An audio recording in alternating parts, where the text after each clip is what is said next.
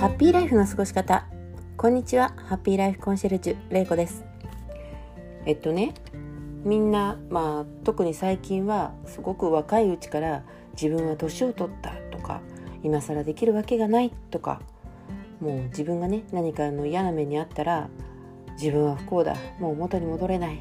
とかねもうやり直しなんか失敗したらやり直しは効かないとかね。なんかもういろいろこうまあ世間がそうなのかもしれないんですけどネガティブな言葉を自分に投げかけてる人って多いような気がするんですよね。特にねもうびっくりするのがその前はね昔っていうかちょっと前までは年を取るってねまあせいぜい50代ぐらいから言われてたのがだんだんだんだん年齢が早くなってますよねもう最近は20代の子がもう私若くないからとか言うわけですよもうねそれ誰に向かって言ってるのってね私あのよく突っ込むんですけどあのこのね、まあ、いくつになってもネガティブな言葉っていうのはやっぱりあの自分をねどんどんどんどん幸せ自分のなりたい方向から遠ざけていってると思うんですよ。まあ、例えば、まあ、口ではそう言ってもっていうこともありますけどでもね言葉ってよく考えてみてください言葉ってね自分が思ってないことってね出てこないんですよ。うん、たとえそれが、まあ、あの冗談でっていうようなことをねあの言ったりだとか本心ではそう思ってないけど一応あのこの場に合わせて言っておくとかねなんかあのそういうことも聞きますけどまあ何て言うんですかこの悪口だったりとかしても自分はそうは思ってないけどその悪口に乗っかってそうよねとかね同調してしまうとかねあの同じその悪口を言ってしまうとかね、まあ、そういうことも含めですね自分が思ってないことっていうのは本当に言わないんですよ。だってね自分の大好きな人のことを悪口言ってたらね怒るでしょ？怒ってしまうしあの嫌な気分するじゃないですか。だけどそれをあえて言ってしまう言えてしまうっていうことはやっぱりねそれはどこかしらほんのちょっとだけでもどっかしらにそれもそうよねっていう気持ちが1%でもね自分の心の中にあると言葉って出てくるんですよ。うん、でね言葉って言霊っていうことご存知ですか？言葉にはあの霊的な力見えない力があって言ったことが本当になるっていうね。これが、まあ、あの引き寄せの法則とかに使われてる時もありますよね。自分の思ってることを口にするあの信念というか自分がなりたい方向のあの自分を言葉にする有言実行みたいな感じですかね。まあしたりとかするっていうことあのあったりするじゃないですか。だけどね今も言ったように言葉って思ってなければ言えないんですよ。だから反対に言えばあのいかにどうしたってこうなりたいって思ってても自分の中でいやでも無理かなって思ってしまうともう言葉最初はねあの勢いとかあのなんて言うんでしょう。うんとそのなんとかそっちの方向に行きたいというその願望だけでですねこうなんとかあの言われたままに言う自分の思いを言葉にするっていうことできてもそれを自分の心の中こう信念みたいな自分の本当にそう思ってるっていうところまで持っていこうとする時にはねその言葉はやっぱり自分の心に腑に落ちるということがないとやっぱり言っていけないわけですよね。うん、なのでそれはまあ一時的なものになってしまう。言霊が発生する前の言葉っていうんですけど、まあ、まあ言霊がねいつ発生するかっていうのはまあいろいろあると思うんですけど。でもやっぱり言葉というものは思いがやっぱり大きく左右あの左右してると思うんですね。であの、まあ、こういうふうに考えていくとあの私は私はこういうふうに考えてるんですよねだから私はまず考え方を変えていくっていうことがやっぱりあの私の中では腑に落ちてることです。あの自分のまず思考回路を変えていかないとそういうふうに思っていけない自分がそれを本当だと思っていれないっていうことになるとねやっぱり言葉的にあの自分の中にそれが上滑りしていくような感じがあってやっぱり長いことそれを言えないんですよね。でまああのね、自分の中で言葉をずっと探し続けたりもするんですけど、まあ、まずはね、あのー、自分のその言葉の力っていうものを、あのー、考えてみていただきたいなって思うんですよね。なのでその言葉の力っていうのはその言葉っていうのをその出すこのこの声から出てくる口から出てくるその言葉ではなくて思い、まあ、あの自分の中に眠っている言葉ですよね。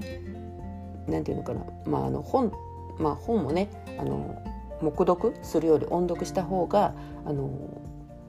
頭に残るしそれを言葉って思うかもしれないですけどその文字的な感じですよねこうが心の中にあるその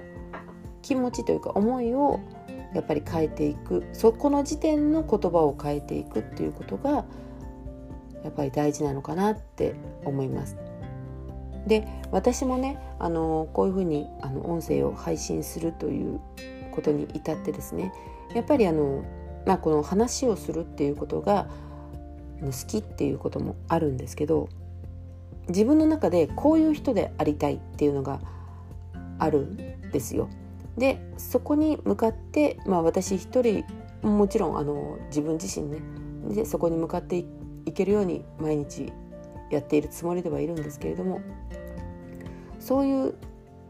その、まあ、私の思い描く私の人生をまたあの一緒にねこここの気持ちにあの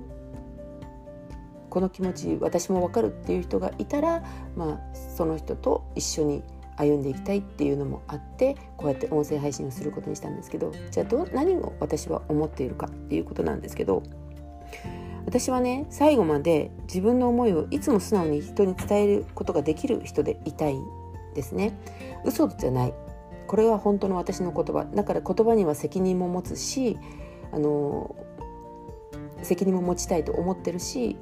何かその、まあ、突っ込まれてね、まあ、嫌な思いすることもあるんですけどでもまあ自分はこういう思いでいるっていうことをやっぱり素直に伝えていると相手も分かってくれるっていうことが多かったりするんですよね。うん、あと、まあ、自分はいつまでも選択し続けてその選択を尊重してもらえる環境にいたいと思っています。だから自分がその選択してる選択をあの